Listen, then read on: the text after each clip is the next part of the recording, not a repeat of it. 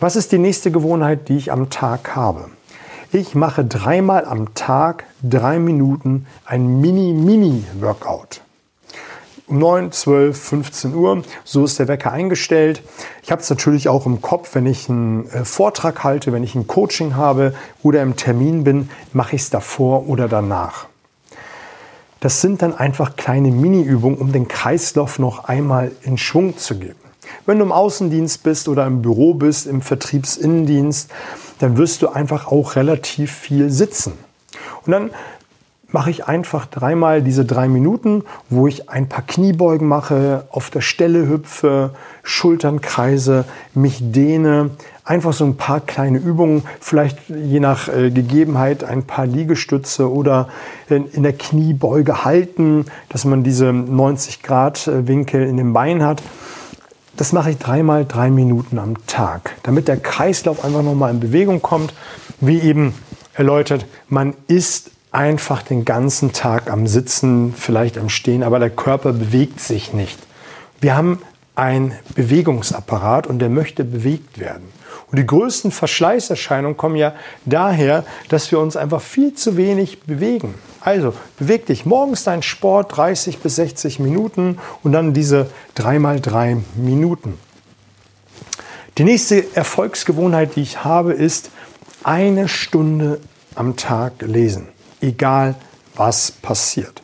Und jetzt möchte ich mal einen Rückschwenk machen auf den Tagplan. Es gibt natürlich Tage, die sind vollgestopft mit Terminen, wo ein Coaching nach den anderen angegleitet ist, wo ein Kundentermin an den anderen gereiht ist und man immer wieder tun, tun, tun muss. Aber es gibt immer irgendwo ein paar Slots, wo ich ein paar Minuten lesen kann. Dann sind es an der einen Stelle mal 15 Minuten, an der anderen Stelle 20 Minuten, dann vielleicht 5 Minuten. Aber das sind Dinge, die ich mit hineinplane, um mich einfach immer wieder mit neuen Input zu füttern. Und dann ist die nächste Gewohnheit, was ich tue, ist 15 bis 30 Minuten. Und das sind auch manchmal so kleine Häppchen, die ich zwischendurch mache. Und wenn ich viel Auto fahre, bietet sich das sowieso an, dass ich an meiner Rhetorik und an meiner Stimme arbeite. Ich probiere ja immer gerne wieder neue Sprachmuster aus, Sprachnipsel, neue Einwandbehandlungstechniken, einfach eine neue Struktur und die übe ich im Auto. Wenn ich unterwegs bin zum Kunden und dann habe ich immer so kleine Zettelchen auf den Armaturenbrett, wo dann der Satz steht, den ich immer wieder übe, bis er in mein Unterbewusstsein fest verankert bin. Und an mein Bücherregal habe ich ein paar Zettel äh, hingeklebt, wo ähm, wie zum Beispiel Situationsfragen nochmal dabei sind, eingebettete Befehle, wo ich dann die verschiedenen ähm, Satzstrukturen nochmal übe und auch ähm, die Rhetorik verschiedene rhetorische Begriffe und was es da für rhetorische Stilmittel äh, geht, die ich dann immer wieder in meine Keynote mit einbaue und dann immer wieder übe und vor mir hin sage, laut vor mir hin sage. Denn wenn du es laut sagst, dann hörst du dich selber und dein Unterbewusstsein hört sich auch noch mal und es geht viel viel leichter ins Unterbewusstsein und wenn du es brauchst im Kundentermin, wenn du es brauchst auf der Bühne bei der Präsentation, dann kannst du es viel viel leichter abrufen.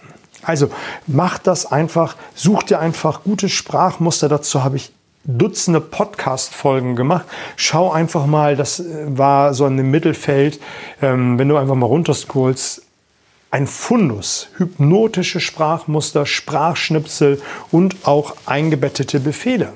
Und die kannst du auch wunderbar kombinieren. Und das nächste, was ich tue, das habe ich ja eben gerade gesagt, ist die Stimme. Die Stimme ist ein Aushängeschild beim Kunden. Die Stimme ist deine Visitenkarte und die ist, die trainiere ich auch. Und dazu hatte ich in der jüngsten Vergangenheit ähm, eine Episode gemacht mit Stimmübungen, wo du einfach deine Stimme in den verschiedensten Variationen formen und fördern kannst. Und das ist auch, was du zu Hause, in der Küche, im Büro, ähm, im Auto wunderbar machen kannst. Schreib dir diese Dinge auf einen Zettel, kleb sie aufs Armaturenbrett und üb sie bis zum umfallen. Und du wirst merken, dass du ein größeres Volumen hast, dass du viel mehr mit deiner Stimme arbeiten kannst, dass du von der höchsten Stimme zum tiefsten Punkt kommen kannst. Und wenn du diese Rhetorik übst, diese Sprachschnipsel, die eingebetteten Befehle, die hypnotischen Sprachmuster, da kannst du Satzteile im Satz markieren, indem du sie für eine kurze Zeit äh, höher sprichst oder bewusst tiefer oder einfach schneller. Ich habe es jetzt einfach bewusst schneller und hoch gesprochen, damit du es noch deutlicher hörst. Aber wenn ich im Kundengespräch bin, wenn ich auf der Bühne bin, im Coaching, dann mache ich das genauso. Der bewusste Verstand hört so etwas nicht, aber das Unterbewusstsein nimmt das sehr, sehr wohl wahr und nimmt es dann auch als Gott gegeben hin. Genauso, wenn du übst, dass deine Stimme am Satzende nach unten geht. Das nimmt nämlich das Unterbewusstsein als Befehl auf. Wenn du nämlich eine Frage stellst und würdest fragen, würdest du mir bitte den Bleistift geben, gehst du, wie jeder normale Mensch das auch tun würde, mit der Stimme nach oben. Es ist eine Frage, da geht man automatisch mit der Stimme nach oben. Und wenn du ein, eine gleichbleibende Stimme hast, also eine monotone Stimme, dann wird es eher als Aussage wahrgenommen. Klingt in etwa so, würdest du mir bitte den Bleistift geben? Ist gleichbleibend und wird einfach als Aussage genommen.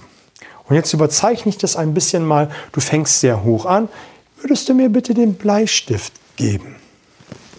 Kannst auch sagen, würdest du mir bitte den Bleistift geben? Da gehe ich bewusst mit der Stimme nach unten. Und wenn du das immer wieder trainierst und trainierst, geht das einfach in deinen Fundus über und die sehr guten Überzeuger im 1 zu 1 Gespräch auf der Bühne, am Telefon, die gehen am Satzende immer mit der Stimme nach unten. Also, Rhetorik und Stimme ist eine Sache, die ich am Tag übe, 15 bis 30 Minuten und die kann man easy im Auto, in der Bü äh, im Büro irgendwo mit unterbringen. Das nächste, was ich tue, ist, ich visualisiere kurz vor dem Termin Coaching-Termin, Bühne, Kundentermin, immer das Ergebnis im Kopf. Immer. Ich habe es vorhin schon gesagt, ein Erfolg passiert immer zweimal. Einmal im Kopf, einmal in der Realität. Erfolg passiert immer zweimal. Einmal in der Realität, einmal im Kopf, einmal in der Realität sehr, sehr starkes äh, Mittel. Das nächste, was ich tue, ist, ich mache, ähm, arbeite an meinem Business, ich arbeite am Design und ich arbeite dann noch Online-Kurse durch. Und das sind gerade diese Online-Kurse, die ich dann in der Wochenplanung mit unterbringe. Dann ist eine, zwei Dinge äh, noch sehr, sehr wichtig, die ich äh, tue, ist nämlich dieses Konzept des Nichtstuns. Und das ist zeitabhängig, aber Minimum 15 Minuten am Tag, wo ich einfach nur da sitze. Kein Handy, kein Radio, kein Fernseher, reine Stille.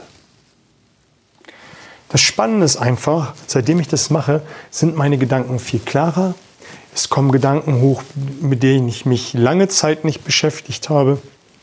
Und es kommen Ideen, Ziele und Wünsche in den Kopf, die ich dann angehen, angehen kann, um sie umzusetzen. Für viele, denen ich das anrate, das zu tun, ist das am Anfang ein Graus. Ein Graus, weil sie da sitzen, die Stille gar nicht aushalten können. Sie sind dann dabei, wollen auf das Handy gucken, sie wollen äh, irgendetwas haben. Wir werden heutzutage die ganze Zeit beschallert.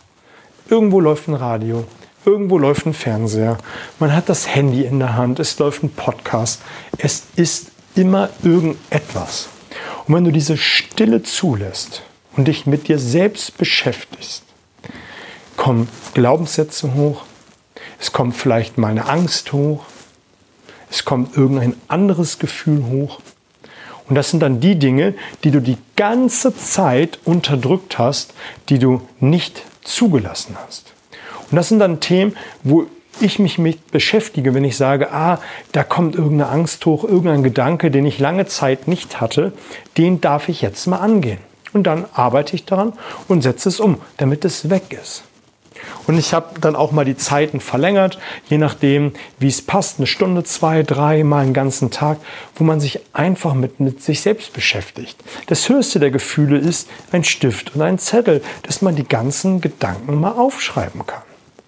Und wenn du sagst, das kann ich nicht 15 Minuten, mach es ein, zwei Minuten. Für viele ist es ein, zwei Minuten nichts zu tun schon eine absolute Challenge. Ein bis zwei Minuten. Später machst du drei bis vier Minuten. Dann fünf bis sechs. Und nach und nach weitest du diese Zeit immer weiter aus. Also 15 Minuten Minimum nichts tun. Apropos nichts tun. Wenn du dir zum Ziel gesetzt hast, Sport zu machen, und du hast morgens die Snooze-Taste gedrückt, was mehr als menschlich ist, und du machst es, du stehst nicht auf, und irgendwann fällt dir Siedenheit ein, Siedenheiß ein, ah, ich wollte noch Sport machen. Dann mach zumindest ein paar Liegestütz, ein paar Kniebeugen, äh, irgendetwas dafür. Nicht stattdessen, also genau das. Wenn du meditieren wolltest, dann lieber ein, zwei Minuten meditieren, Augen zu, fokussieren, anstatt nichts zu tun.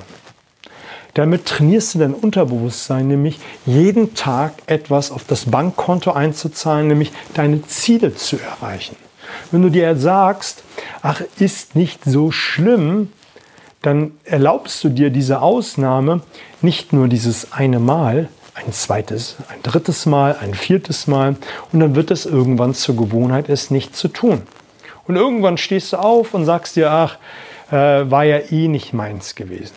Aber wenn du immer wieder darauf einzahlst, genau das gleiche mit dreimal drei Minuten Sport, dann machst du dreimal eine Minute. Wenn du nicht eine Stunde lesen kannst, dann mach wenigstens eine Sache. Also ein, ein paar Minütchen. Aber ich finde, eine Stunde sollte Usus sein. Wenn du mehr kannst, ist doch gut. Wir verbringen sowieso viel zu viel Zeit mit dem Handy, mit, äh, äh, mit, mit Fernsehgucken, mit irgendeinem Kram, der nicht förderlich ist. Ich hatte vor einiger Zeit mir die äh, Doku angeguckt bei Netflix das Dilemma mit den sozialen Medien. Und da wurde es nochmal ganz bewusst gespiegelt, dass das Dilemma ist, wenn man das nur als Plattform nutzt, um sich zu bespaßen, um nicht Kunden zu akquirieren, um vielleicht selber sein Business aufzubauen, sondern rein als Bespaßung sind die Algorithmen dazu geschaltet, dass man immer wieder auf diesen Plattformen kleben bleibt. Und da kannst du mal für dich überprüfen, wie viel Zeit du dort klebst. Und dann kannst du nach und nach, wenn du das reduzierst, die Gewohnheiten, die ich dir gerade vorgestellt habe, in dein Leben mit implementieren. Vielleicht sagst du, statt lesen will ich lieber eine Stunde Hörbuch hören.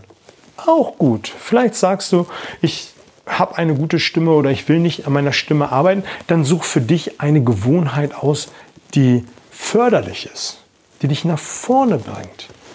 Ich denke nur einfach, die Stimme ist im Vertrieb auf der Bühne ein Aushängeschild. Du brauchst als Vertriebler, Vertrieblerin eine gute Rhetorik. Man sollte sich die Ziele visualisieren. Und das sind so kleine Bausteine, die man im Laufe des Tages immer wieder mal mit unterbauen kann.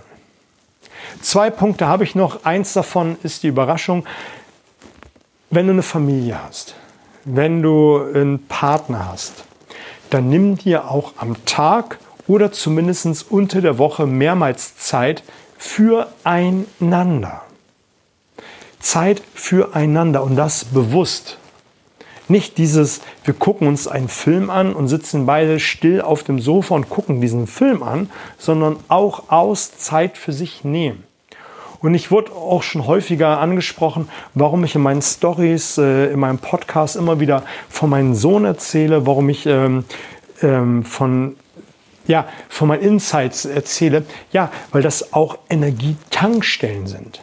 Wenn du dir erlaubst, Zeit für Frau, Kind, äh, Partner zu nehmen, dann ist das für dich eine Energietankstelle, wenn du dann wieder ins Business gehst, dann hast du mehr Energie, bist fokussierter, weil du einfach auch siehst, was in der Familie passiert. Du äh, bist nicht nur am Hasseln, du brauchst auch diese Ruhe Pole und Punkte und auch diese, ja, dieses Familiensein und auch äh, Partnerschaft sein, um im Business voll fokussiert sein.